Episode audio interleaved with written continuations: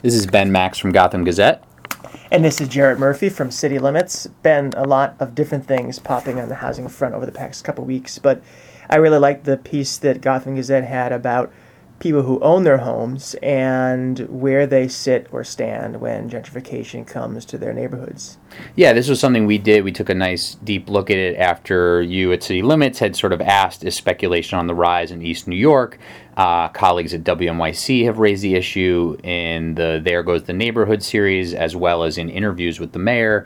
And so we we took a deep look at this question of if you're a homeowner in an area soon to be rezoned, you're actually potentially in really good shape. You could make quite a bit of money on your investment if you decide to sell um, to a speculator or to somebody looking to develop the land, or you decide to sit on it and watch your property values rise. Although there are some some issues if you choose either of those things, right? Right. I think it's so interesting. You know, it, it takes us beyond the step of realizing that gentrification creates winners and losers to realize that even among winners and losers, you win and lose on different on different aspects of it, right? right? If it's your house, you know, yeah, the, the value uh, grows. You can if you're trying to move out of the city, it's good for you. Uh, if you want to remortgage it and send your kids to college, it's good for you. You got to pay higher property taxes. Um, and, but you know, some people also would say if you're really invested in a neighborhood, you like the neighborhood, that's why you live there. To see it change around you is unsettling. Um, you know, if you live in a two story row house and suddenly 12 story buildings are popping up around you, that affects your quality of life. So it gets very complicated when you get down to that level of things. Right. And it's also this secondary sort of level of displacement, right? You know, we think of gentrification, it's like renters who can't afford the rent once it goes up have to leave a neighborhood and potentially they become homeless, potentially they have to move further out from sort of downtown Brooklyn, downtown Manhattan, right? But the people who own homes, you know, if they are under pressure to sell and they get a good deal, nobody's going to cry for somebody who makes 40% on an investment from several years ago, but where does that person then go and live? You know, that that's a question of displacement here too, even if you decide to sort of make a good profit on your your investment of owning a home. And in a lot of neighborhoods that are affected by gentrification, the homeowner is tied to a renter or renters because you own your home that you have property in it that you rent out. And so when you make the decision to sell, you know you're directly improving perhaps your own bottom line, but you're also directly affecting uh, a, a renter, not in a multi-unit building, not someone who's going to be likely to be affected by the affordable housing subsidies we talk so much about, but someone who's part of the, the mix of the city's housing demand. That's and that's a fascinating aspect of it that we looked at is there, especially in places like East New York, maybe a little bit less so in Flushing, a little bit less so in East Harlem, but in a lot of these communities, so many of the homes are these sort of one to four family homes. They're not big apartment buildings, and there's a lot of renters involved, and there's a lot of people who, again, yeah, would be sort of the secondary displacement level if someone decides to sell their home to someone who would then build a much larger building, perhaps on that property under the new rezoning. I'm glad you mentioned Flushing. We did a piece uh, last week about that neighborhood. Again, one of the neighborhoods is going to see a rezoning plan, things in the draft stages at this point.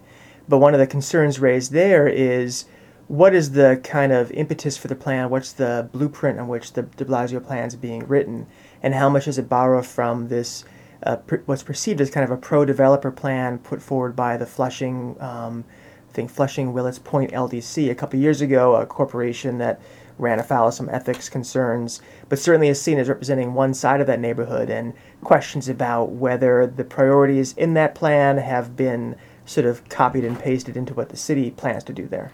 This is one of the most fascinating elements in New York City politics, certainly housing politics right now, right? Is from the de Blasio administration, how is their housing policy? How is their rezoning policy? How, how much is it aligned to what developers want? And how much of it is really responsive to community needs?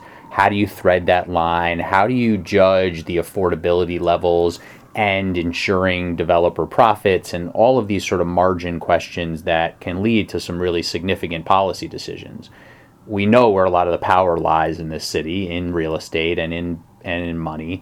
Um, and the question is, when they're looking at community development, how much say is are the developers able to have, especially over this, you know, quote unquote progressive mayor? It's such a balancing act, and part of the balance for generations now in affordable housing in the city has been this community preference, which uh, you know when the city does subsidizes an affordable housing building, 50% of the units um, are set aside basically for folks from that local community board. And it's been in place since the Koch administration um, through all the three major city-wide uh, housing initiatives, but it's being challenged in a lawsuit um, as part of a kind of a, a broader look at how affordable housing is or isn't fair housing, and the question of whether, because New York is so racially segregated by geography, if it discriminates against people and is therefore illegal. And I think a lot of housing people would, would disagree with that critique, but are very concerned that a court may accept it and that's going to really affect some of the political un- underpinnings of getting these rezonings done. That's a it's another that's another fascinating thing on the table, and I think you know the question of community preference. Can you carve out units for people currently living in the area, which is what a lot of people are concerned about, right? There's going to be new development. Can the people living in these communities now afford the new apartments? Uh, is a big question, and when you when you do carve in community preference, you're trying to protect those tenants, right? But you know, there's a good philosophical question there because there's also people being priced out of different neighborhoods all over the city. Why shouldn't they have a fair shot at some of these new units in a different neighborhood? Exactly. And I think one of the questions that came up during mandatory inclusionary housing and during East New York, too, the two sort of big things that have come through the council so far is what was the administration going to do for truly lower incomes, below the 60% where affordable housing normally lives, even below the 40% that some of the MIH provisions address. And the city's program for addressing that is called ELLA, which stands for Extremely Low and Low Income Affordability, which refers to very specific income classes. Uh, we had an, an article by Abby Savitch-Lew about that that looks at that program and some of the you know that that is intended to serve the very poorest people that this plan will serve. But there are still uh, there a lot of questions about how many units that will actually produce and exactly how low they will go because of all the trade-offs we talk about. You know deeper affordability means fewer units uh, deeper affordability means trying to get higher income units to offset them. Uh, in the end, the math just becomes something that uh, the city can't escape. And now that's a city housing HPD uh, right. subsidy program. It is, yeah, yeah, yeah, exactly. And and so you're watching what in terms of ELLA? What are we what are we sort of looking for? We're looking to find out how how many units will it hit and the funding that they have in place um, allows you to make a rough calculation, but but they won't say exactly what their target is. And also, you know, how low will that affordability be? You know, I mean, there are people who are at 40% AMI, people at 30%, people lower than that.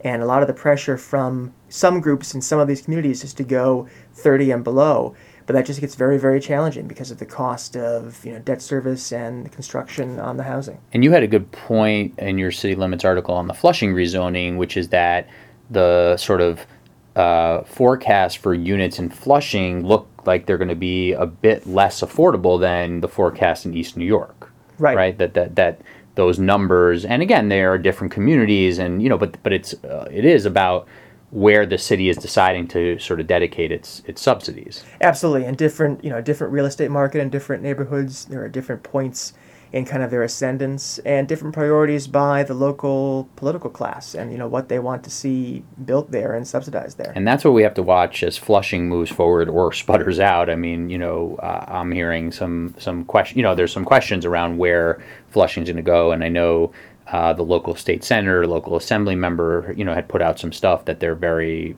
skeptical of, of this rezoning moving forward, and the local council member has been fairly quiet. I know uh, in response to both of our publications, uh, his office, uh, council member Peter Koo, has been pretty reserved in not giving interviews, but only sending you know some brief statements. Um, so we'll we'll be seeing in the next couple weeks if Flushing is really going to move forward and what those levels of affordability look like. And speaking of questions going forward, there's this tax exemption called 421A. You may have heard of it. Uh, and uh, we're still waiting to find out if it is going to uh, rise and walk again. Yeah, it, it's it's dead-ish, um, uh, or or pretty dead, depending on you know how you think about it. But um, yeah, you know the state uh, legislature is back in session as of yesterday after a couple weeks off, and we only have about 20 session days between now and the middle of June. It's already May, and um, I'm very interested to see okay, if if real estate and the building trades have not come up with a palatable um, compromise by now, which is what they were tasked to do a while back by the state lawmakers, um, if they can't come up with a palatable compromise, does Governor Cuomo and the state legislature decide, okay, maybe we do need to come back in and legislate this? And that's something very much worth watching on 421A. Around the same time that that comes in, we'll learn what the city's rent guidelines board is going to do on rent stabilized housing. Uh, yesterday, they came out with their preliminary recommendation, which for one year renewals targets an increase between 0 and 2%. That's how they do this. They announce a range, and then in June, we get the final uh, decision. Last year, that was 0%, which was unprecedented. The year before, it was a very modest increase. Landlords are starting to cry or have been crying poverty tenants wanted to actually get a rent rollback. They were denied that. Um, it'll be very interesting to see how de Blasio, who has always been dealing with kind of two camps uh, in this world the developer side on one end and the landlord side on the other, uh, whether he continues to press his affordability case directly to the landlord's pockets. Yeah, I think we knew that a rent rollback wasn't happening last year, and we knew it wasn't happening this year. Um, but Exactly. That'll be very interesting to watch. The Rent Guidelines Board is something de Blasio has a lot more influence over than he clearly does on 421A, which, you know, again, both of these are key aspects of his housing plan and his sort of city politics and what he's able to sort of sell to, to New Yorkers about the work he's doing. Well, Ben, I'm a homeowner and also a landlord. My brother rents from me. I haven't raised his rent in five years. I'm thinking this year I'm going to do whatever the rent, line rent guidelines board tells me to do. So Jesse, I'm watching very carefully. Uh, you know, you should pray for 0%. And I'm sure he will.